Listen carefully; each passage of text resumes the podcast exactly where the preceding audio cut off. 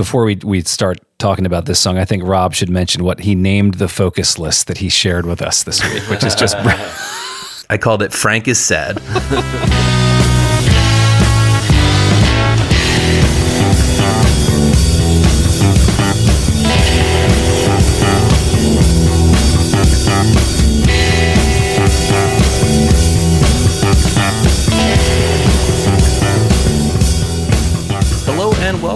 another episode of 1001 Album Complaints. It is the podcast where lifelong friends and musicians break down classic albums from Robert Dimery's list of 1001 albums you must hear before you die. We're going to do a deep dive on the background of the artist, talk about how the record was made, where the artist was at in their career, go into the specific songs, chop those up from a musician's point of view, and at the end of all this, we are going to vote on whether or not you actually needed to hear this record before you died.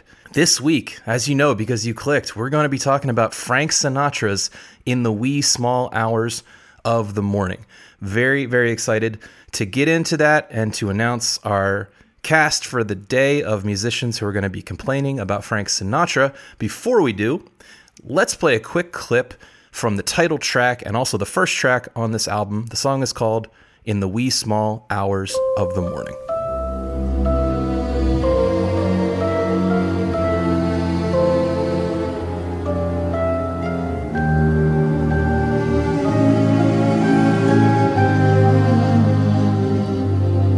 In the wee small hours of the morning while the whole wide world is fast asleep.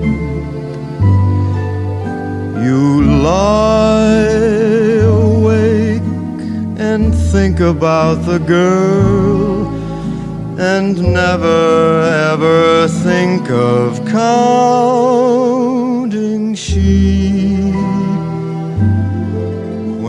Okay, now that you have a sense for what we've been listening to this week, we're going to play more clips as we go along, so don't worry if you're not familiar with the record.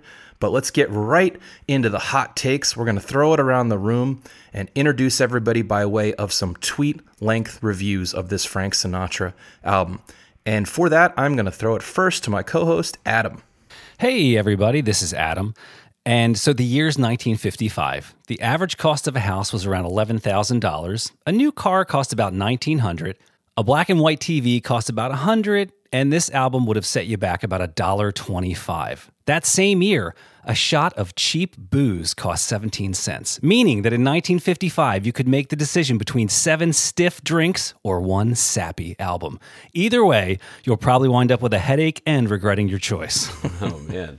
Excellent. Excellent. Okay, we're going to throw it over to longtime pal and often contributor, Marty.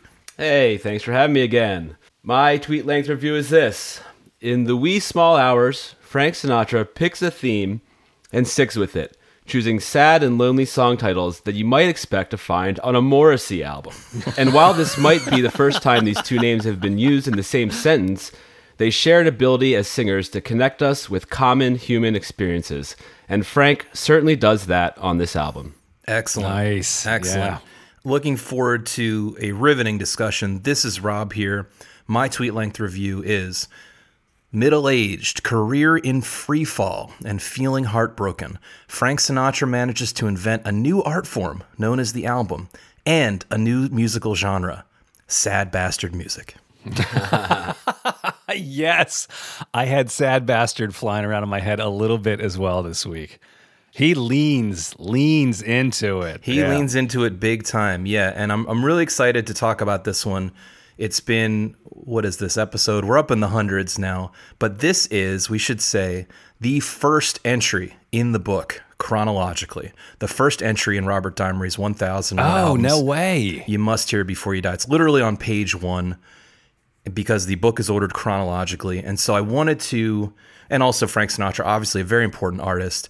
So, as listeners have come to expect, I read a Frank Sinatra tome this week, a biography by a guy called James Kaplan, and it was just entitled The Voice. It actually only covered sort of the first half of Sinatra's career, but I'm excited to tell you about some of the background and why this album is significant in the timeline of music and, and also where it fits in Frank's career. So let's let's go back, but I encourage you guys to interrupt me because I learned a lot of cool stuff this week. I don't know a lot about, or I didn't before know a lot about Frank Sinatra or his music.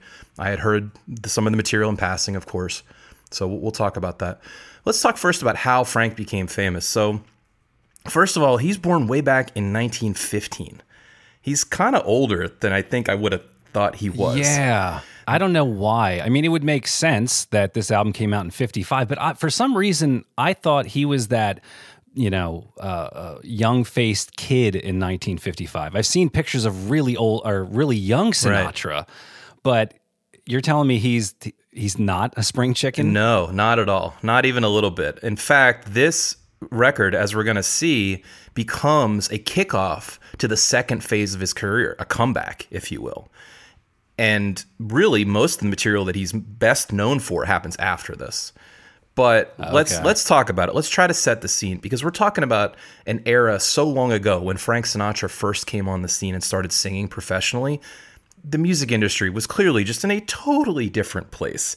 What was popular was totally different. It's just it's hard now 90 years on to really Did you you said it was 1955? He was born in 15, so he started okay. singing professionally and started becoming a sensation in the late 30s, early 40s. This record okay. didn't come out until 55, which is significantly later. So he's almost 40 years old at that time. That's just crazy. I mean, pre World War II. Yeah. It's so long ago. That's just wild to even think that there there was a music industry. In my head, it's you know. I mean? Well, it was it was really different. And here's one of the y'all. I'm kind of going on a chronological bent here. So if sure. you can imagine that. Imagine that this is not too long after microphones were first being used for onstage performance. Wow. Right? They weren't really starting to be used on stage until about 1930. And another thought is in the pre microphone era, there was no vocal subtlety, right? Singers were good singers because they could shout and reach the back of the room. Volume was the main judgment of a person's voice, right? Volume and bombast. These are guys like Al Jolson because they had no microphone. They just had this orchestra behind them or some kind of band. Wow. And they had to effectively shout over them to be heard, right? So the, the tide is turning, you know. So Frank's basically 15 years old when microphones get into some level of common use. And as he's coming up, as he's like a teenager and he's thinking about maybe being a singer, the main guy is Bing Crosby. That's like Frank's idol. And they say that Bing Crosby, he was a singing sensation. He's about 10 or 15 years older than Frank, something in that realm. But he was really one of the first singers to take advantage of the microphone era by adding his own personality to the singing, right? His personality comes through in the vocal. You get these like nuances of emotion and, frankly, like a more casual tone. And Frank, I think, learned a lot from that. He listened to Bing Crosby all the time when he was a teenager and, and sort of growing up. So now that's interesting because Bing Crosby, I only know from musicals that came out in the 40s and 50s, but he actually had albums of where he's singing stuff, right? We're going to get to the albums thing because okay, one of the things okay. about Wee Small Hours is that it really could be considered the first album as we currently know it. Although that term wow. was in use back then, but it meant something a little different. We're, we're going to get to that. Okay. So Frank is born and raised in Hoboken, New Jersey. It's right across the river from New York. And just to get you again in the time period and what other artists were going on, right? He's listening to Bing Crosby on the radio. He's a huge national star this is now the mid 30s. If you can picture when Frank Sinatra is like 19, 20, he's first starting Jeez. to go out, drink, engage with music, maybe starting to sing in a couple bands. He's going across the river to Manhattan, where on any given night in the clubs of Manhattan, you can see Billie Holiday, Art Tatum, Count Basie, Fats Waller, just playing at all these tiny clubs. That's crazy. So, and he's actually the same age just about the exact same age as Billie Holiday. So he's a huge fan of Billie Holiday too, and eventually kind of got to know her. But at first, he's a kid. He kind of gets a little bit of a late start, at least as a musician, and is trying to kind of break in, trying to figure out what he wants to do, right? So he does start singing professionally in his early 20s, kind of fights his way into a group only because he has a car, right? And they, like, they don't want him in there. It's funny enough that that is a requirement that still holds holds today. You got a car, you're in. But I suck. Doesn't matter. You got wheels. yeah, many of the the weakest members of bands have have gotten in the door because of that. So that time, had he had any sort of formal vocal training? Did he sing in church? Did he sing No. anywhere? Okay. No, they say that he he enjoyed singing as a little parlor trick, like at family events, but no one really thought he was a great singer. In fact, when he went and auditioned for some of these touring dinner theater bands around New York, they weren't really that impressed. Combined with the fact, you know, we love to talk about artists' appearances. He's not actually a very handsome guy, and he's quite small. He's five seven Oh wow. which ah, which is which is a little weird and he's a little goofy looking and unfortunately not his fault but when he was born the doctor had to use forceps to pull him out. Like he almost died during birth and so as a result of that he's got a big scar running down the left side of his face. Like they called him scarface in school. And so if you'll notice that in pictures really throughout the rest of his life he's rarely if ever photographed from the left side because he's very self-conscious That's about it wild. Wild. Yeah. so, you know, he was kind of a goofy looking guy. He's also, we must say, he's Italian. And that was not a. A thing to be in the 1930s. They talk about basically Right. if your name ended with a vowel back then, you changed it, you hit it. It was not, you were fully non white, non American, full immigrant, and treated as a second class citizen, effectively, right? wow. Yep. So that is actually a big part of kind of his personality. I mean, we know his big part of his personality is to be Italian and to be involved in Italian culture. We, everyone who knows Sinatra probably knows a bit of that. But he's got this like underdog mentality because back in those days, you know, there were stores. It was acceptable to have stores that just had signs like "No Italians." You know, crazy, crazy to think of now. But anyway, so he starts singing professionally. He kind of bops around in a few bands, and he eventually gets hired as the front of Tommy Dorsey's orchestra, which was like a big band. It was a big gig at the time. This is 1940 now. It was a huge gig for him. Buddy Rich was the drummer. Yeah, I've heard that. I've heard that name. I've just referenced it in passing. Know nothing about it.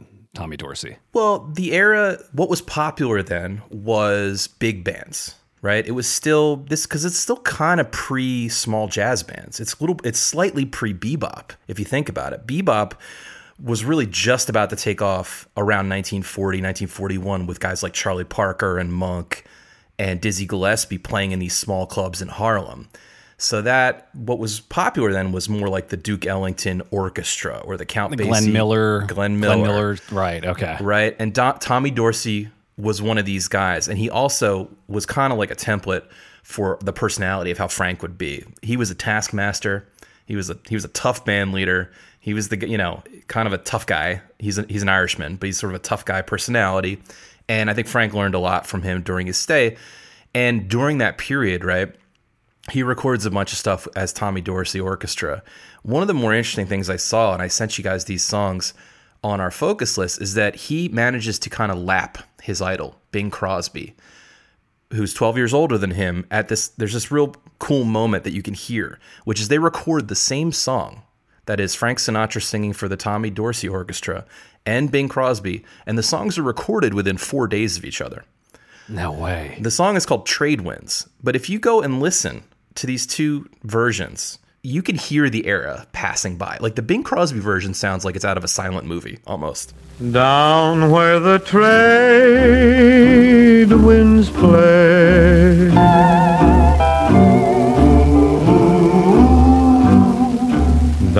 Where you lose a day.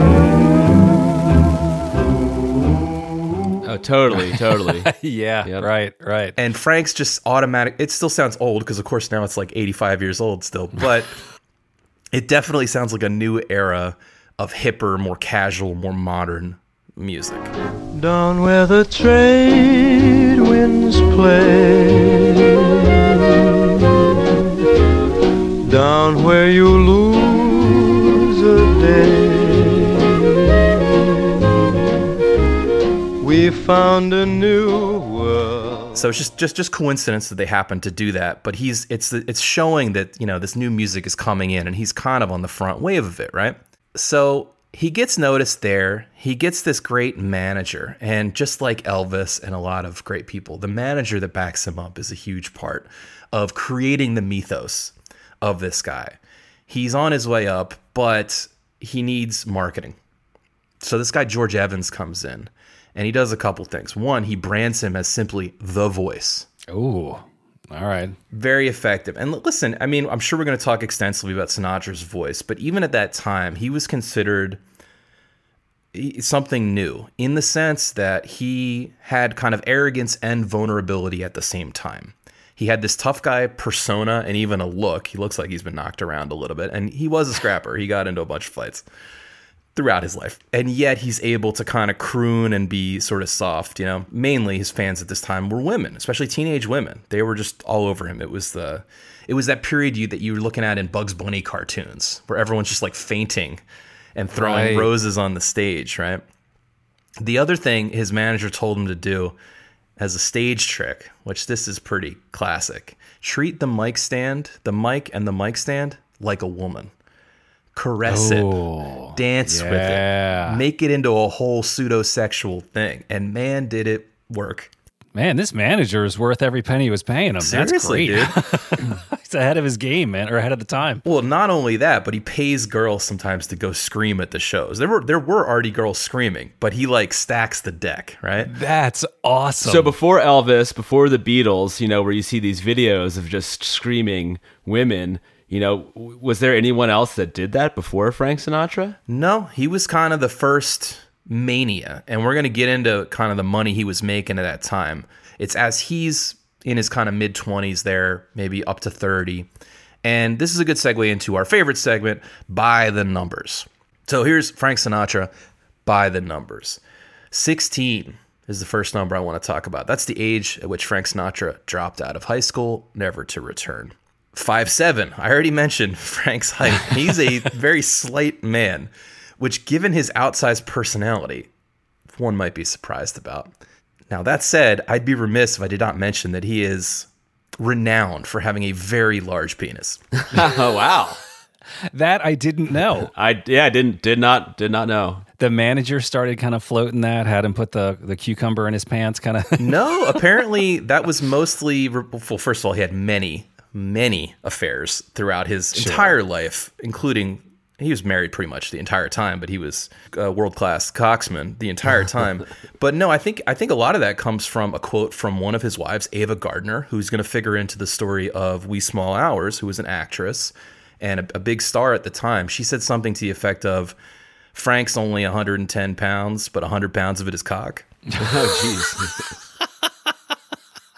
Man, that's a that's a loving wife right there. So, to float that out, right. that's great. So you could tell he was a huge star, and they didn't even quite know what to do with him. Like the whole machine was of entertainment was a lot different back then.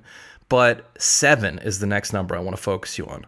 That's the number of years of a major Hollywood contract he was offered, despite the fact that he had never acted or danced on stage ever before. They were just like, let's just start putting him in movies. We don't know what else to do. Seven years of movies. Yes. Sight unseen. Well, not sight unseen. They see him, but they have no idea if he has the ability to act or and he doesn't do anything. He, I assure you, he doesn't. And the movies are just terrible. Like they were just, it was like they were just turning out movies and excuses to put a familiar face. Maybe, maybe he'd just be playing a song, or maybe he did have one movie where Gene Kelly and him were dancing. They were sailors in New York, kind of a famous movie. But Gene Kelly's definitely the star.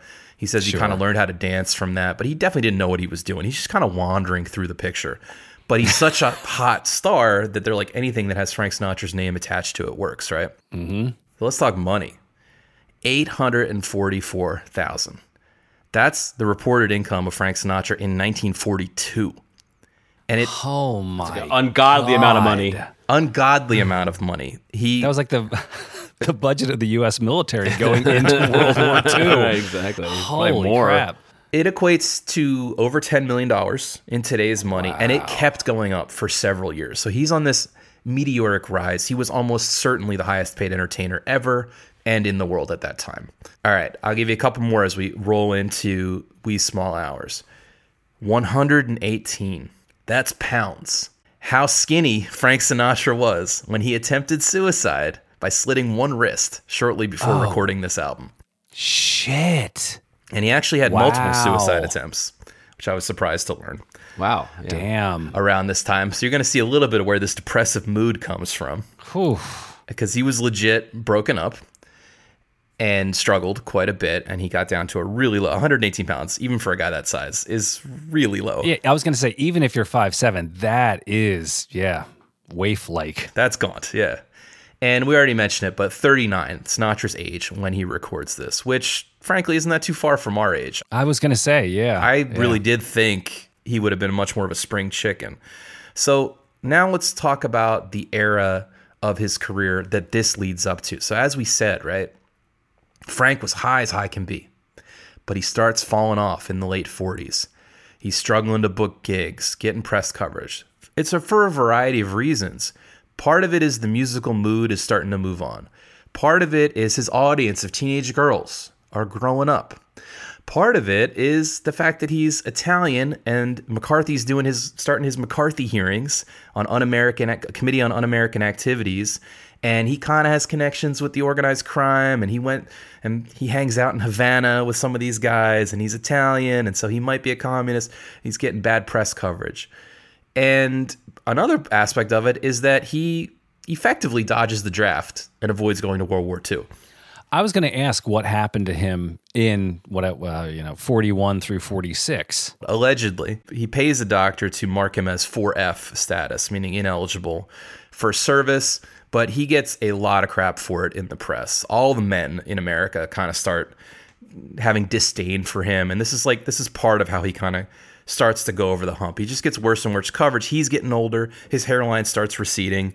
Right, he's now up into his in his mid 30s, and it's just sort of not working as it used to. You think about some of the stars who, in that era, who famously went and served, and again, you know, whether or not they were just given a post in some, you know, beautiful island. But you know, you got Jimmy Stewart, who's in that line. Elvis, I think, Yeah. right? Didn't he take a break from Yeah, his career? Joe DiMaggio, you know, a lot of baseball players right, went over. Right. So that was definitely a, a source of honor. So I, I can see why that probably hmm. rubbed people at the time the wrong way. Yeah, for sure. And it was a weird time to be a minority, and uh, he's very liberal uh, from an early time. At a time when like most entertainers were not necessarily outwardly political or liberal. Part of it was because he was Italian and he felt like this oppressed minority. So even in those early days, at a time when it was very uncool, he was giving opportunities to guys like Sammy Davis, who was like way way younger than him, and hugging him publicly on stage and giving him high paying gigs and things like that at a time when that was not really cool and a lot of the American public were a little suspect of that, let's say. Hmm. Oh, I should also mention that he sort of had a feud with William Randolph Hearst. He palled around with Sinatra, that is, palled around with Orson Welles, who you probably know made Citizen Kane, which is a Right. pretty obvious reference to William Randolph Hearst, the newspaper magnate. And Hearst was a famous Republican, and he didn't like the, his portrayal in Citizen Kane. And he, you know, he's sort of anti-communist, anti-democrat kind of guy, and so that he controlled a lot of the newspapers in America. So there would be they kind of helped with his downfall. Let's say that.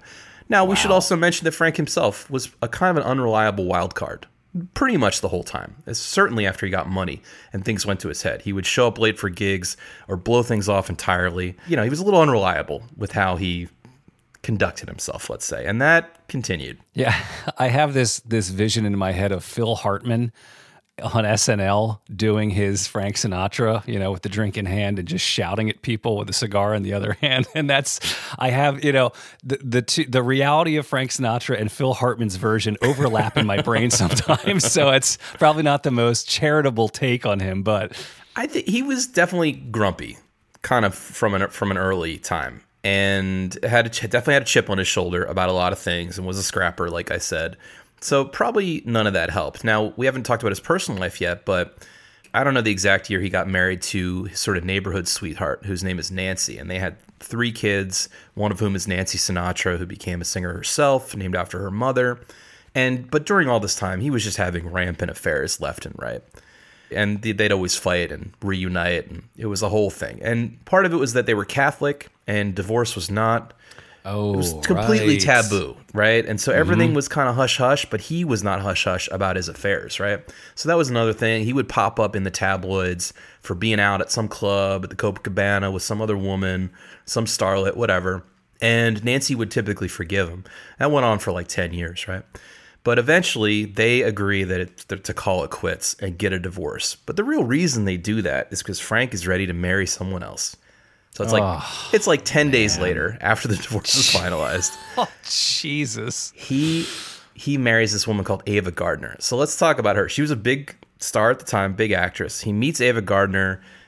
They're already, I'm sure, having an affair. They have this like really wild, hot and cold romance. The I read that the first night they actually got together. They had kind of circled each other because they were both married to other people. And so they knew who each other were because they ran in some of the same circles. But the first night they really got together, they got super drunk in Palm Springs and drove out to Indio, California, now home of Coachella. And they decided to wake everyone up in this small town by shooting out a bunch of traffic lights. Wow. Then they get arrested, both of them. Right, right. Okay. Then a guy drives up with a briefcase full of cash, I think something like $30,000 to keep it out of the press and get them out of jail. So wait, wait, so is that the famous Frank Sinatra mug shot? You know, No. they- okay, okay, that's not That it. that that actually comes earlier. No, he was arrested okay. multiple times. This Oh, one right, actually okay. stayed completely out of the books because of the cash, Wow. because he had money. All right, all right. I, I think I think the earlier mugshot, uh, I can't remember. It, I think it must have been a fight though. I I heard several stories of fights where the cops got involved. Gotcha, gotcha. Because he was way young in that one. I know the photo you're talking about. He Yeah. looks like he's 17 or something. Okay, yeah. So, point of the story is, and we are leading up to wee small hours. He, the relationship that they have is crazy, hot and cold, classic, yelling at each other all the time, and then makeup. And people describe Ava Gardner as this beautiful nihilist. She she was kind of a wild person. And like I said, she was an actress in a bunch of big movies. She was very well known at the time, and so they're being photographed like everywhere they go. People are are following it. He had a posse traveling with him at all times, of course. So they would report that they'd have this big fight where they'd be yelling, throwing dishes at each other and stuff. Oh my gosh. And then they and then he'd like come downstairs while she cooled off. And then when she cooled off, she'd let him know by spraying her perfume on the staircase. And he'd like get a whiff of it and like know to run back up there so they could have makeup sex. That's so funny. It's like some real Animal Kingdom type shit. Wow. So anyway, but what's going on here is right, his star is kind of ri- uh, falling, and hers is rising, and they continue to cheat on each other pretty much constantly because they're they're jet setting. Are they roughly the same age at this point? No, she's got to be younger, but I don't I don't know off the top of my head. Let's see, She was born in 22. seven years younger than him. Okay. All right. And I I got to admit, I don't really know her or any of her films, but she's she was in a bunch of big productions at the time. Yeah, I was looking through her discog- discography, her filmography, and I'm not very not that I'm a huge uh, Turner Classic Movie guy, but uh, yeah, I don't recognize any of these. Yeah, yeah, yeah, me neither. But it's it's hot and cold. It's a crazy roller coaster ride. And Frank is failing. They're like he's he owes a bunch of people money. He owes the IRS money. Like things are really not going well, and this is probably leading to his partially his depressive state, but also they're always kind of on the outs, and so he doesn't know if it's going to last. It's sort of in the process of breaking up, but it's like a plane crash in slow motion. The big thing that happens right before this recording is he lobbies he decides he needs a restart right and so he lobbies excessively and successfully to get another movie role he's already been in a string of crappy movies that went nowhere that no one really cared about and certainly where his acting was unnotable but he reads this book it was a popular book at the time from here to eternity and they're making a movie of it with Montgomery Clift and a bunch Ernest Borgnine as Sergeant Fatso Jetson. That's a little Simpsons reference there for you. and he lobbies very successfully for that to get into that, and he gets in there. And in fact, um, I wanted to mention that in Mario Puzo's The Godfather, the horse's head in the producer's bed is is intended to be a reference to how Frank got the part in this movie. Really? It's completely unsubstantiated, but Okay. Mario Puzo was talking about that guy in that character Johnny Fontane in The Godfather is a Frank Sinatra stand-in. So actually, similarly, the way I didn't mention, but when Frank Sinatra was kind of eclipsing in fame the Tommy Dorsey Orchestra, he was still under contract, and he had to get out of that contract. And who knows exactly how he strong armed them out of the Oh, contract. Okay. So that scene is also mentioned in The Godfather, the offer that they can't refuse either your signature or your brains will be on the contract. Jesus. All totally unsubstantiated. Sure, but it's it's fun. Adds to the lure. But what is definitely substantiated is that Frank Sinatra definitely hung out with some seriously bad criminals. That was like a that was definitely accurate. Okay. So whether they helped him anywhere or not, uh, unlikely, and they certainly didn't put a horse's head in anyone's bed. I'm pretty confident that's been debunked. But that is that was a reference to that. In fact, I think later Frank Sinatra came to blows with Mario Puzo, the author, over that because he really really annoyed the shit out of him. Oh, wow. That came later. The book Godfather came out in like the '60s. Uh, but anyway, this movie From Here to Eternity comes out, and Frank ends up winning an Oscar, What? Best Supporting Actor. How did I not know that? I know it's it's weird. These are really old movies. This is also From Here to Eternity is the one that has the famous scene where they're making out while the waves go over them. I've seen references. Yeah, a hundred well, times. Madonna's to that. "Cherish" video was kind of a reference to that. Right. Okay. Right. Okay. But no, I actually haven't seen the whole movie either. But in, in any case, he wins this Oscar, and so he's kind of primed for a comeback. But at the same time, the relationship is completely flailing. He's super depressed about it. So what to do? He hooks up with a new arranger who works on this record with him. His name is Nelson Riddle. This guy is a failed trombonist who also actually was in Tommy Dorsey's band at a point, turned arranger. Similar career pattern, by the way, to Quincy Jones, who like tried to be a jazz musician and then was like, "Uh, "I'm not good enough. I think I should be an arranger," and that worked out. Right. Right. Coincidentally, we brought up Nelson Riddle once before on the podcast, which is that he had a hit song when the first Elvis Presley record came out called Lisbon Antigua. And that was what was on the radio when when that first Elvis some of those first Elvis hits were coming on. But in any case, I think Frank and Nelson Riddle really should be credited with like what's going on on this record. There is a separate producer mentioned, a guy whose first name is Voyle, which is a name I've never heard before It's pretty awesome. but I don't get the impression that guy was really doing anything. So he hooks up with this guy to kind of refresh his career and to try to be forward thinking with music because music is shifting, right? He doesn't want to be, he's not a teeny bopper anymore. He's got to kind of find a new lane. And he also manages to secure a new record contract. For so long, all those old 40s recordings, he had been with Columbia Records. He signs a new contract with Capitol Records. And it's a good indication, though, of where he's at in his career because they don't give him the true hitmaker contract price. They give him the new artist who might or might not make it Oh. price. Okay. Okay. But he takes it. He wants a new home. He wants a fresh start. He's working with the new arranger, and they go in with depression in mind to make this album. So we're going to talk about first impressions momentarily, but I just wanted to follow up on what I talked about of the album and why this could reasonably be considered the first album as we first know it. What I mean by that is, it is the first collection of songs with a theme that unifies them, that are sequenced, meaning ordered on the record very in a very conscious, meticulous way, and then printed to a 12-inch record. Keep in mind the 12-inch record was still a very new technology. It had just come out in 1948. It was invented in 1948. And so it Wow. definitely was Just making the circle bigger was considered an invention. Well, I think it was the 33 and a third speed. So even after it was invented, it took a while to popularize it because people didn't have the player capability, right? sure, sure. Everything was was 78s back in the day. And what an album, they did talk about albums before that, but what it meant was literally a cardboard box with a series of 78s in them. Really? Yeah. I had no idea. Almost like a bot like what we think of as a box set now. Although it had a similar amount of songs to what we now think of as an album. Hmm. But they were disparate singles. I have one issue with this idea, and that is is that these songs were already recorded, many of them, by many different people. He didn't write these songs. And so so so to call it like a Frank Sinatra album and it be the first album. I get what you're saying, but one thing I read is like, oh, this is the first concept album, and I'm like, okay, I guess. But to me, it seems like there's a big part missing, which is that songwriting, you know, unique new songwriting. Well, it's a fair point, but let's say that you know Frank never wrote songs. That was just Right. not his lane at Yeah, all. yeah. And so at that time, I think he was working within the constraints of the time, and in that sense, the record is more compiled like a jazz record would be, which is they're almost all from the Great American Songbook. In fact, the only one that is a new song, not written by Frank, but recorded for the first time for this record, is the title track. So there's a Duke Ellington song on here. There's a Cole Porter song on Right, here. right. There's some stuff from old musicals, like you know stuff that was hits in the 1930s, and he's interpreting them. Hoagy Carmichael, who we love, yes, exactly.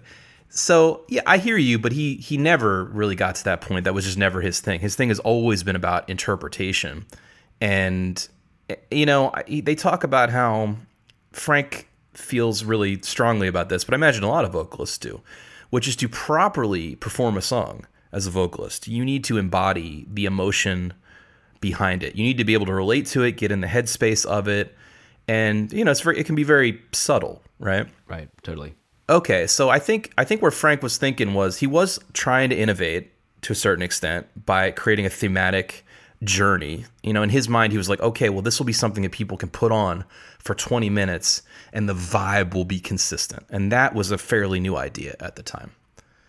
And I think also at the time, in those very early days of the 33 and a third size records, the only thing that was being printed to them was classical music, which in Frank's mind might have kind of meant real art, in quotes. Oh, okay. I'm speculating a little bit. I think he was thinking, oh, let me, how do I actually advance by creating real art, not just singles that are going to go in a jukebox? Right. That's interesting. Right. We it's the juke I mean, I guess every era is the jukebox singles era. Sure. But the time that that he's coming out with this, you're right. If you're a singer, you're on the radio where you're cutting albums, you're definitely not writing your material. You know, everybody is covering, you know, the same set of 100 songs. It was funny Yeah. looking at running through the list of tracks on here and then, you know, Wikipedia has also covered by and it's a who's who. It's 30 artists on each. So to me, it felt a little bit like a battle of the cover bands almost, you know, like who who did the best job. Uh, I I do appreciate what you're saying. I didn't really think along the lines of trying to create a cohesive experience across whatever it is, the 36 minutes or something, and that that may have been yeah, maybe the first time that that type of thing had been done with some intention versus just here, let's throw uh, you know 10 standards at the wall with the singer and see what happens. Well, I think the reality of how stuff was released before and around this, and even for a time after, but we know kind of where it went. It, it be, this became the more popular modality. Is that they would go in for a session, they'd do you know four to six songs, and then maybe they'd get released at some point totally disparately, or maybe they wouldn't, with no sense of ordering, no sense of continuity. You know, it just sort of didn't matter. Like, hey, how about this song? Okay, let's try that one. You know, this is Right. an example of him at least picking the songs intentionally, ordering them intentionally, so that so it maintained a vibe. And I, I just think that's the important context of, of understanding this. But I want to hear general impressions of the record. Overall, I, I like the record because the themes contained within are relatable. You know, loneliness, despair, heartbreak. You know, it's like every human, no matter what your background is, kind of can understand these kind of ideas that this album revolves around. I think the lyrics are very clear. You can when you listen to it, the music is beautiful in the background, but you really can hear the lyrics over everything, which I really appreciate. The, the songs are all the right length. They all have a nice, you know, beginning, middle, ending. The orchestration and ins- instrumentation is is dynamite, and it has a really great cover art for the album, which I really, I really, really liked. That was another thing I didn't mention was that the cover art was also maybe not unique, but definitely forward thinking because most cover art at that time was just a picture of the singer on some kind of colored background. End of story. And the fact that Frank purposely chose to do a painting that kind of looks like a the cover of a noir novel. maybe. Exactly, yeah. Right. It has a color based theme of blue, which fits the theme. So that was considered, it might have been one of the early sort of planned album covers in that mm-hmm. sense. I think it's of his left side, so I assume he paid the artist not to do the scar. he he put a horse in the guy's bed to make sure he didn't do that one. I would echo a lot of what Marty said. It- overall, it's beautiful. By the end, I started to get a little tired. There were a couple songs where, first listen through, I was hoping for some type of beat, some movement, a little more up tempo never got it. So by the end of it, I I was tired, like physically tired. Like it was putting me to sleep tired a little bit. You know, upon Yeah. further listenings or upon further listens, where I, you know, again, active listening, putting on the headphones, listening to the words, it's it's a beautiful, it's a beautiful album. Yeah, I, I so I would I would more or less agree. I think because these are picked from the Great American Songbook, the composition is generally really great. And so we can talk about that via the specific songs. These are just great songs and I've in the last couple years become more interested in finding those older that older style of songwriting, that composition style that is covered here. And so this this record had first come to me from my piano teacher who suggested these were a good place to, to a to like listen to some classic American songbook songs to get familiar with more of them to see what I liked and see what I might like to attempt to learn or make arrangements of, and also uh, as an exercise in tracking melody because there are a lot of really interesting yeah. melodies. Yep. And in case anyone doesn't know, right, I don't know when this line in the sand occurred, but song it seems like songs written before about 1950-ish, 55, before Elvis basically, were composed in this grander sense where the melodies weave in and out of the key and there's these big chordal movements that jump all around. They don't really conform to anything specific. They're not obvious in sort of how they go or where the next change is happening. More like what we would maybe consider jazz. And these early jazz musicians, they were they were pulling from the same group of songs. In fact, a lot of these have, you can find great jazz versions of them. We'll talk about some of those. Whereas then later in the era of Elvis and beyond, where things became really blues based, most melodies are some version of going up and down a major or minor scale directly. Right. And so there's just a, there's just a change. I like those melodies too. Don't get me wrong, but there's something really different about how these songs are structured, and that's it makes them a little more unexpected uh, to my ear. And you mentioned it was a put you to sleep kind of record. I agree. I think it's a very mood record, and it's very like after midnight intended. yeah. Yeah. So we've talked about the idea of background music and foreground music. I think if you're trying to listen to this super actively, it does feel like it goes on a little too long. Probably half one record side is probably enough for me. But if you just put it on as a vibe in the background, it it maintains a consistent vibe, which is kind of nice. Yeah, all, all I could picture was wearing some, you know, 1950s gear and slow dancing with my lady to every one of these songs. I know they're sad songs, but they just have that. And there's also an aspect to it where I only hear this music when I'm watching an old timey movie, right? Where they're likely doing, you know, dancing with each other or something. So Yeah. it definitely created a vibe that, yeah, I dug, but got got a little uh, tedious by the end. Well, so two, okay, so two more things I wanted to mention about in general. One is it's been alluded to, but this is a great jumping off point to discover other versions of these same songs.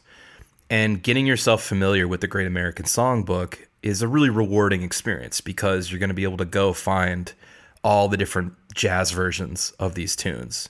Sonny Clark doing Deep in a Dream, for instance, is like a favorite of mine. And or Nina Simone sings Mood Indigo, the Duke Ellington tune.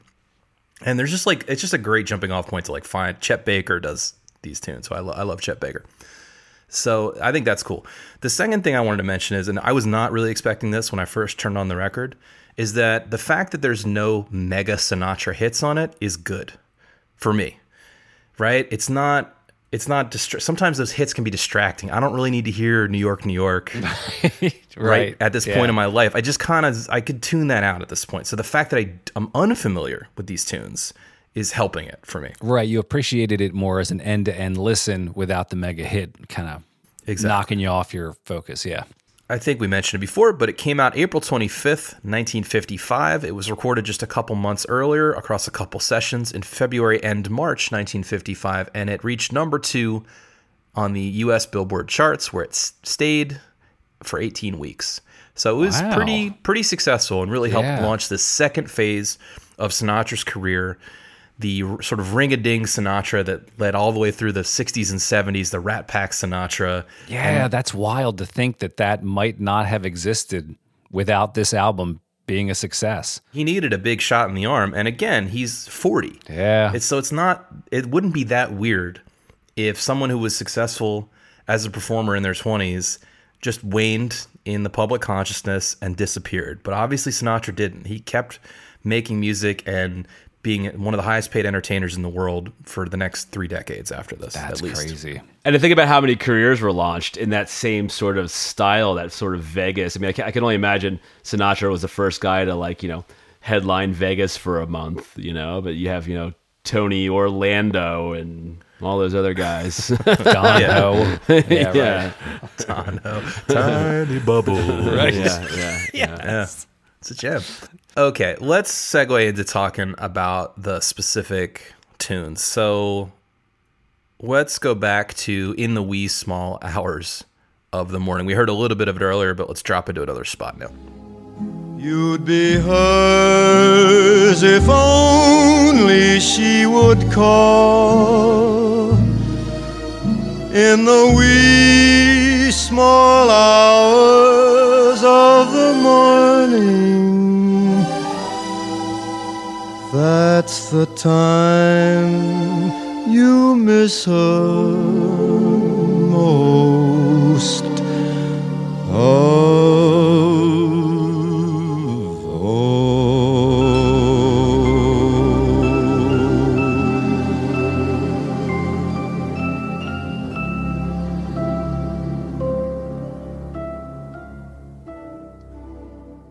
I mean, these guys were pros.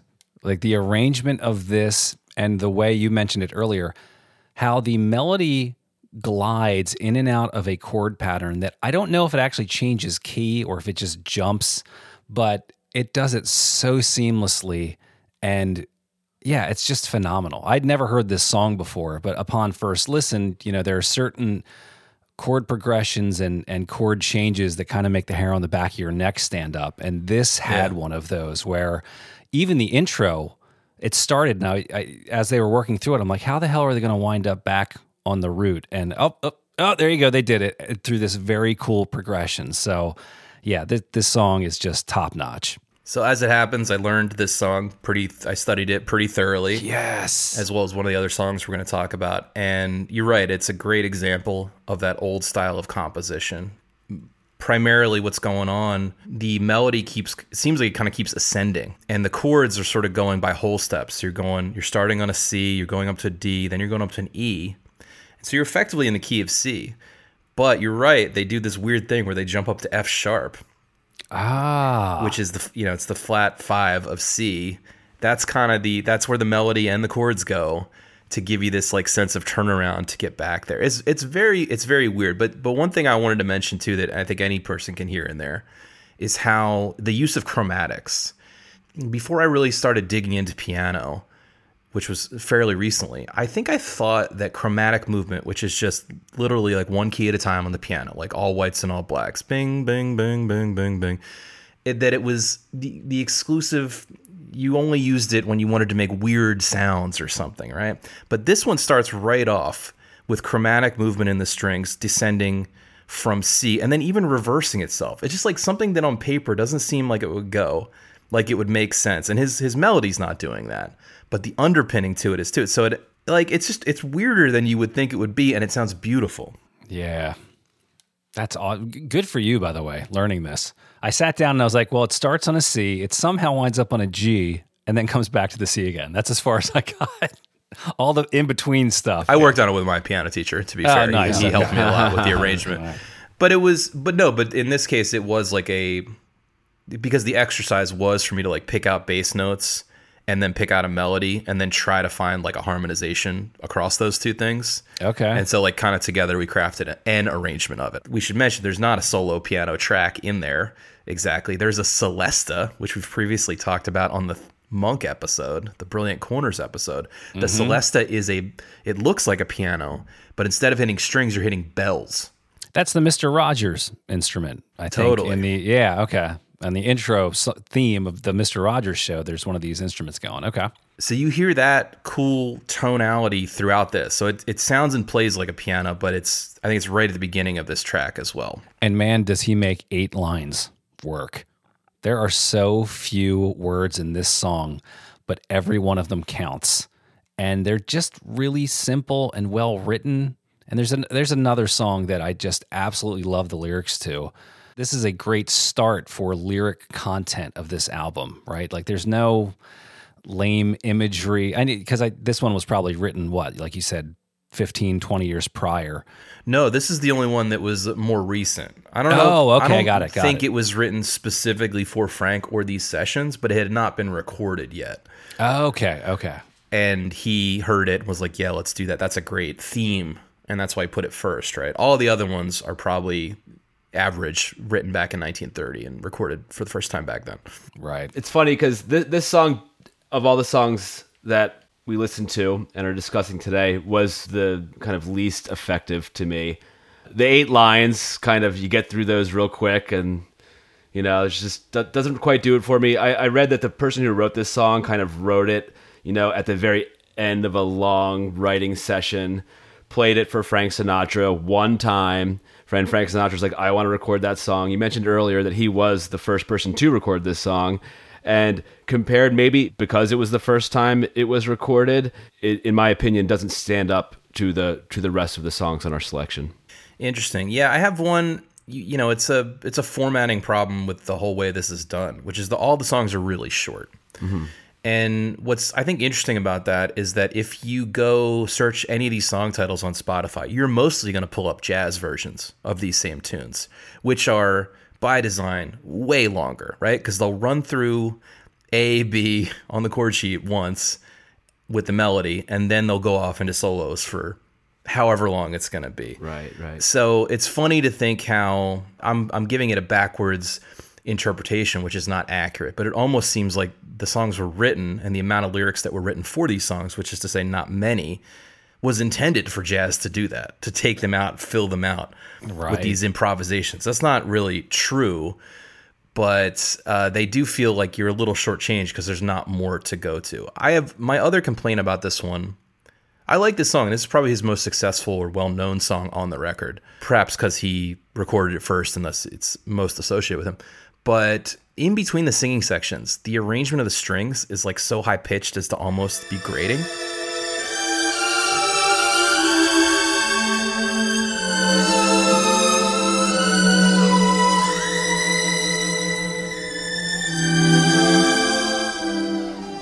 I think there's a lot of great subtlety throughout the record in terms of the arrangement, what the orchestra is doing, or the strings, what the woodwinds or other instruments might be doing.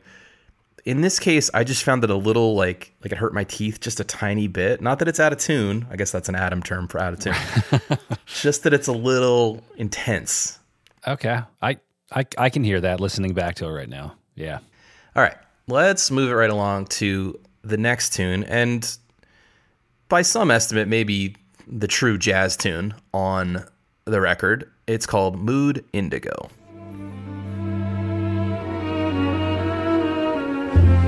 You ain't been blue. No, no, no. You ain't been blue till you've had that mood indigo that feeling goes stealing down to my shoes. Yeah, th- this one immediately the arrangement stuck out. You know, I almost want to hear it without him singing on it because there's all kinds of cool rhythmic things happening. There's parts that swing for like one bar. There's Yes, yeah, that yeah, yeah, thing in there, yeah, yeah, yeah. You know, yeah. picks up, it comes out. There's these weird like ascending and descending, you know, horn parts. It's just really, really cool. I heard it first without you know going back and looking who wrote it, and of course it's like Duke Ellington. I'm like, of course, of course, it's a Duke Ellington song, like a jazz mastermind.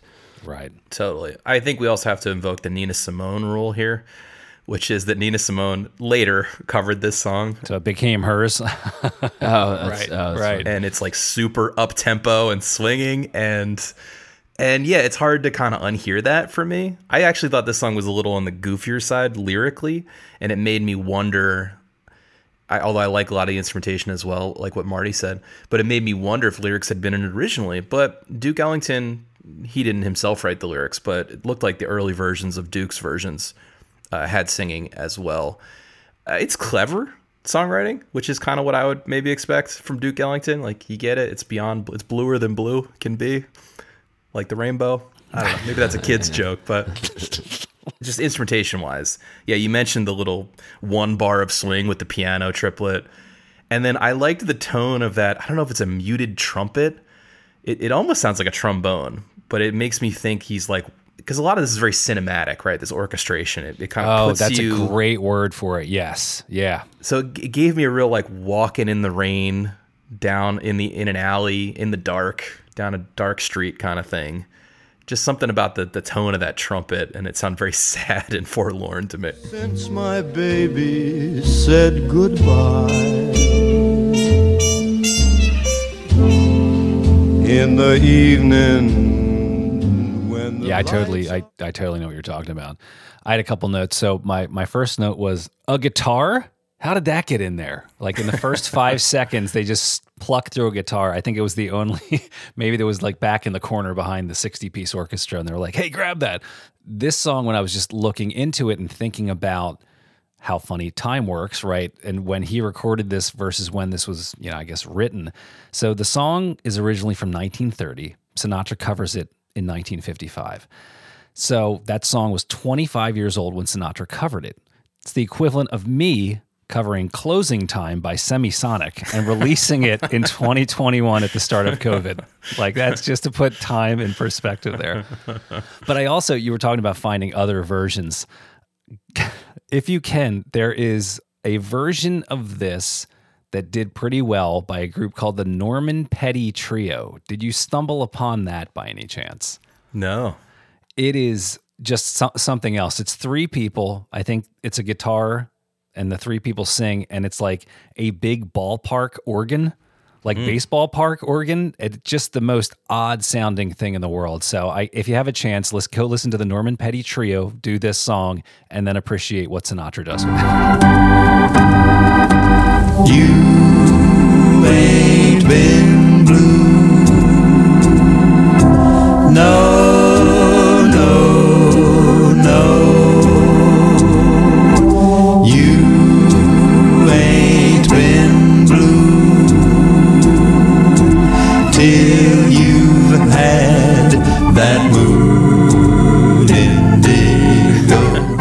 I was gonna. We should mention that these, the way all this stuff is recorded, is in single takes with the whole band playing and singing all happening in the same room at the same time.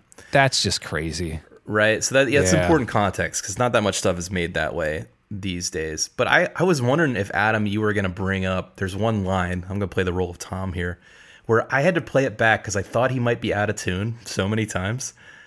But I, I think he's not. He goes, "You ain't been blue." You ain't never been blue. I was like, "Did he hit the wrong note there?" I'm How, just- how I'm did not I sure. not pick that out? That's very upsetting. I'm going to go back. No, no, he probably because listen, we haven't really talked about his voice yet. His voice is so silky smooth, It really is. and Yeah. these melodies are not easy to sing. I assure you, they're they're really complex. It's not the same as humming along to a Creedence song. Mm-hmm. You know, even though John Fogerty has his own vocal greatness, right? But the the melody itself is just is like a roller coaster that dips and swings, and it's just hard to get it right. Yeah, there there are some songs that obviously, like you said, he had the band backing him up, but there are some songs in this era where the melodies very difficult to sing without accompaniment because they are all over the place. It's not just that blues scale ascending; it's jumping in and out of different modes and really cool stuff. Yeah, you're landing in unexpected places. Okay, let's keep it rolling here and let's talk about the next tune we agreed to speak of. It's called Glad to Be Unhappy. Fools rushing, so here I am. Very glad to be unhappy. I can't win, but here I am. More than glad to be unhappy. Before we we start talking about this song, I think Rob should mention what he named the focus list that he shared with us this week, which is just I called it Frank is Sad. sorry, and that that le- leads perfectly into this song. Glad to be unhappy. Look, it's another clever little tune. It's I want to say Rodgers and Hart. It's from an old musical, which it, once you hear that, that kind of makes sense. I would say this one kind of grew on me. It felt a little gimmicky at first in its cleverness, the glad to be unhappy line.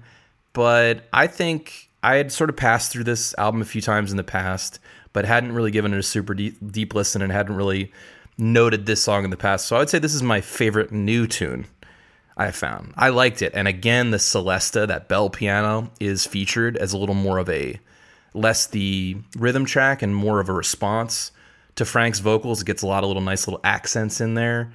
I thought it was cool. So wait, I felt like this song had a, lo- a lot of guitar. Am I mixing up instruments? Because I, I I feel like when I listened, to it, I was like, wow, there's a lot, there's a lot of guitar in here. Like well, it's almost being driven guitar by guitar. Yeah, there's some noodly guitar in here. I, I think I wrote my prior comment first time through, so Okay, yeah, yeah. it doesn't hold up very well. Damn it! Uh, the the other the other thing that stuck to me about this song is just I kind of like I kind of like a good op- you know in, in, in any song like a good opening lyric and the and the the first line of the song is look at yourself and and immediately I was just like all right here we go We should mention that the Mamas and Papas had a hit with this Oh, nice. his tune, and more recently, I found a version by that guy Nels Cline. This song you talked about the the band, the orchestra, the piano player, everybody being in the room, and he's got a mic. And this song to me felt like, unless you were really in tune, uh, timing wise, with the piano, that if you try to tap this out, there is no rhythm. This is very freeform for like the first 45 seconds to one minute, where he's singing, the piano's playing, they're playing off each other, but you can't count it out. There's hmm. no like 16th note click that you could find yourself landing on. It's very loose, but very well done. And obviously, when the song comes in, I think there's like a an upright bass that hits at like you know the 45 second mark, and that kind of establishes what the what the beat will be, what the tempo will be. But yeah, I was just really blown away by how loose that intro and and the lyrics over top of it were. So really cool to think about them doing this in the room. Yeah, absolutely. And another tidbit I read, you know, Frank himself wasn't technical when it came to production or even music, but he knew the studio really well. And I think he loved bossing people around also. So he definitely was in there moving people around. Uh, bass drums too boomy, trombones need to play tighter together. You know, guitar player needs to step forward.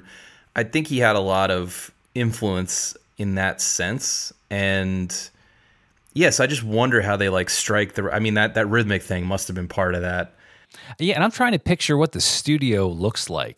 I mean, they obviously didn't have a mic for every instrument. So if it's just everybody in the room, they do a take, they go listen to it. And to Rob, you just said guitar step forward, literally stepping forward a little bit closer to the mic, right? or maybe back a little bit. Like that's crazy. because he's got to be up on the mic, but I don't know if they were still doing. I think they would have still been doing one mic recording. Wow, that's just crazy.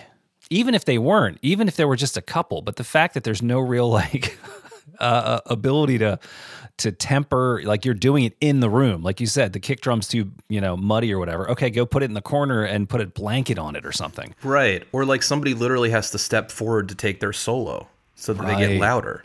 Yeah, You know, you have awesome. cues like on a stage, like in a stage play. There's like masking tape on the floor. Like go here. step here and don't play any harder than this. Well, there, there, there are those famous uh, Brian Wilson Beach Boys Pet Sounds sessions. There, it's like you know, eighteen CDs long, but that's what he's doing. Pet Sounds. He is he is literally telling each member what to do throughout each song. You know, uh, timpani player instead of going boom boom badoom, go boom boom boom badoom. Like every little thing. Having Oh, horn players turning away, having people step forward, writing new bass lines, changing bass lines. So I imagine they probably picked that up being a young uh, musician around these types of people. I'm sure that's what was going on. Marty, if if Pet Sounds comes up, you're going to host that one. No, yeah, I've I've listened to that album a cajillion times. right. okay, let's keep it rolling to do "Deep in a Dream." I dim all the lights and I sink in my chair. The smoke from my cigarette climbs through the air. The walls of my room fade away in the blue, and I'm deep in a dream of you. another song where they they don't do it like this anymore where it's a story all compacted in to a what is it two and a half two minutes and 50 seconds or something like that and it's completely self-contained and it's it's a story. There's a guy, he's falling asleep with a cigarette in his hand. He dreams of his woman and you know, he still can't have her in his dream and he wakes up because the cigarette has now burned down and is burning his finger, but it's not his finger that hurts, it's his heart. I'm like, "Oh my god. you did this like musically and lyrically so well in in under three minutes. So just fantastic writing on this one. Yeah, my, my comment is exactly the same. Cool cool lyrics. The the smoke from a, the cigarette turns into a staircase, which is you know lover Yeah, walks right. down. Same idea. It's it's it's definitely a cool story style of lyric writing that you don't see a lot of uh, done this well today. Yeah, it really paints a visual picture. I noted the exact same line you just mentioned, Marty. Smoke makes a staircase for you to descend. So this is my favorite track. This is the other one I learned a version of on piano and kind of studied pretty closely. So it's I, I love the melody, how it ascends. It starts with this thing where it's moving by fourths. So it's like B flat, E flat, A flat, which is just weird chordal movement. That's just the beginning of the song. And then in the bridge, like the basically the center note of the whole thing is an F. Like that's where the melody starts. But for the bridge, they start on an F sharp chord. And they somehow work How it do you back make to an that F. work? Oh my god. Yeah, it's pretty dope. It's pretty dope. It's it works as a great jazz song. This is the one where that dude, that piano player, Sonny Clark, has a really awesome version of this that I totally recommend you go listen to. So yeah, this this is my favorite just in terms of yeah the melodic progression and kind of how it moves and like you said the lyrics I think are really great. Relate to it right away. I wanted to mention too we didn't say that Sinatra insisted on doing all his sessions at night because he felt that his voice was best. The voice was best at night. I don't know if he was referring to Oh, himself in the third yeah. person or not, but but he's like, no, we got to do this after dark 100% of the time. And he was real stickler. Like sometimes, apparently, he'd come in for a session, and after a few notes, he'd be like, nope, it's not right. We're getting, we're out of here. this one's done. Insane.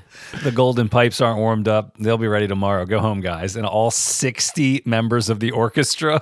Drink some Jack Daniels. Get back to you.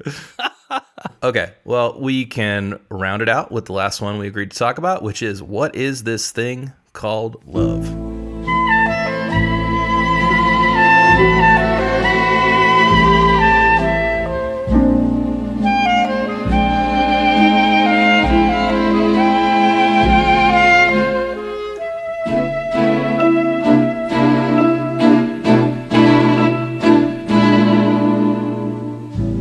What is this thing called love? Yeah, so I think my goal here, I had a hard time picking like a true low point here, and so I didn't really. I like all these songs in a somewhat equal way. I picked stuff that I thought was representative of the instrumentation, the writers that were being represented, and thus the eras that were being represented. So this is a Cole Porter tune, and I thought it just had this very specific.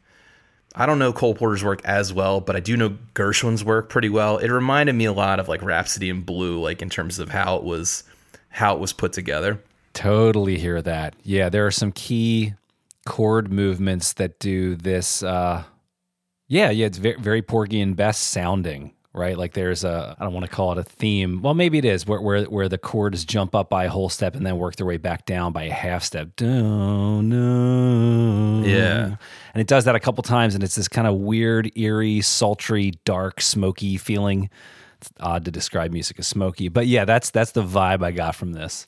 Yeah, and for another version of this, by the way, if you, I don't know who's a fan of jazz here, but that very short-lived Clifford Brown, Max Roach, Sonny Rollins group did a yeah. version of this. Fucking rips. Clifford Brown from Delaware, by the way, who sadly died young in a car crash, and but that yeah that uh, that group is hopping, and it's a great version.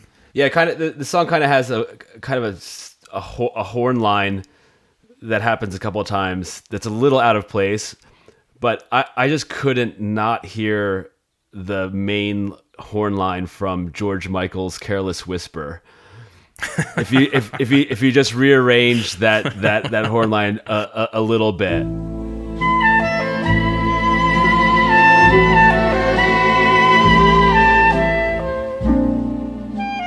Oh, you ruined it. I'm never going to not hear listen that. to it. Listen to Thank it. Listen to it again later, and just just picture that. yeah, that, yeah, exactly. Yeah, yeah. Yeah, right, right. Robbie talked about being a low point. He also has a super low note at the 42 second mark that I really appreciate his his low range. He sounds great when he hits those super low notes. This funny thing called love. Yeah, I agree. He's I mean, it just it feels cliche to even mention it, but he's just a master of tone and feel. And I think he is a real perfectionist of how it's going to go. I didn't I think all these songs were probably produced over the course of like a total of 5 or 6 recording days, which may not seem like a lot, but when you think about it, it's just the band doing takes every time. You know, he wanted to get it right and he wanted to pick the right songs to fit the mood. The the timestamp I noted was the little lead in that turns him back around to him singing a cappella. I think it happens at like 144. I thought that was a pretty hip little thing. That's why I ask the Lord. Yeah, that is cool. Cool. All right. I reckon we've gabbed enough about Mr. Frank Sinatra, the chairman of the board, and we hope to revisit him again in his later career someday in the future because I think he does have a couple other albums on the list from his latter career. But we are com- done talking about in the wee small hours of the morning. So all that's left for us to do is to vote on whether or not you actually must hear this before you die. Adam, what say you? Yeah, I think Rob, you provided some really good context. My first walk through, I really just thought this was sleepy. Upon subsequent listens and active listening, I really started to appreciate it more. And with the context that you provided about where this stands in music and and potentially creating the helping to create the concept of the album, I will say that unlike the horse's head in your bed, you do need this in your life. So I'm going to say that it's a yes. You need to hear this. Thank you, sir. Marty, what say you? I've done a few of these now, and this is the earliest record that I've that I've been a part of. And I just found it really interesting that this was happening in the mid 50s. And and hearing the whole his whole timeline is just kind of mind blowing that someone can can meet you know rise like a meteor this little short skinny guy can like rise like a meteor without any like serious background in music to become this just like absolute superstar have some bumps in the road and then come back with this this hit album and so you know i absolutely think that that that this is an album that that people need to listen to without a doubt Excellent. Well, I'm going to round it out and make it unanimous. No big surprise here. I think it's a must to listen.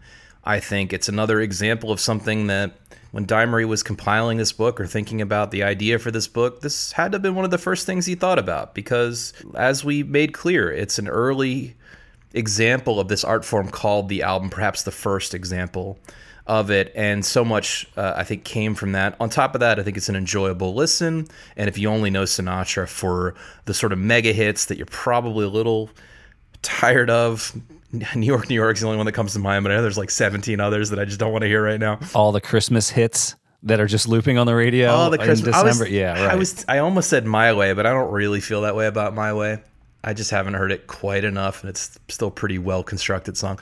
But in any case, I think it's nice sometimes to not only go back in time, understand the context, and get your mindset in that in that place that we talked about, where he's trying to make a comeback, and where he's really upset and th- even thinking about killing himself. He tried multiple times. We only talked about one.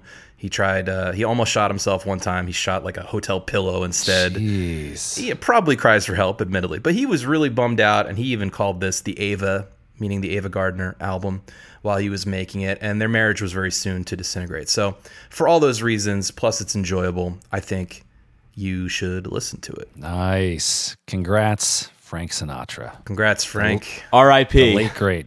R.I.P. All right, yes, That's right. That's right. Okay, so I think all we have left to do is to spin the old Albinator and find out what we're going to be listening to, what our homework is for next week. Tom has graciously put the Albinator out on loan. It uh, is wearing a fedora and smiling mischievously with its huge penis at me right now. And we're going to give it a spin. So, without further ado, next week we will be listening to. Oh, the artist is Van Morrison. All right. And the record is Astral Weeks. Ooh, baby. Oh, all right. I've never. I, I am. I am the guy who knows Moondance and whatever his big hit is. So I, I know nothing about Van Morrison. You know, I know this one too. It is it is great, but I have a feeling there's going to be some things to nitpick also. so it should be good one. Should be should be fun. But Van Van Morrison, great artist, important artist, no no doubt about it. So we look forward to that. We hope that you listen along with us, dear listeners. And if you have any thoughts about our retelling of Frank's story up to in the wee small hours, please shoot us a quick email over at 1001 album complaints at gmail. We'd love to hear from you if you want to add to that story some tidbits, you want to tell us more about the songs, or you want to yell at us for getting it all wrong.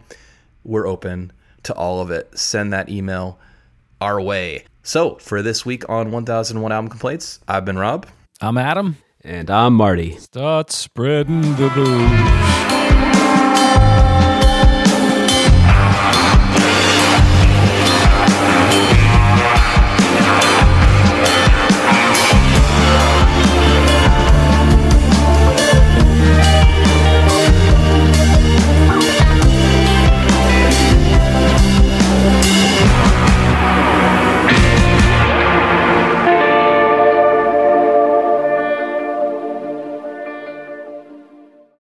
Ooh, baby.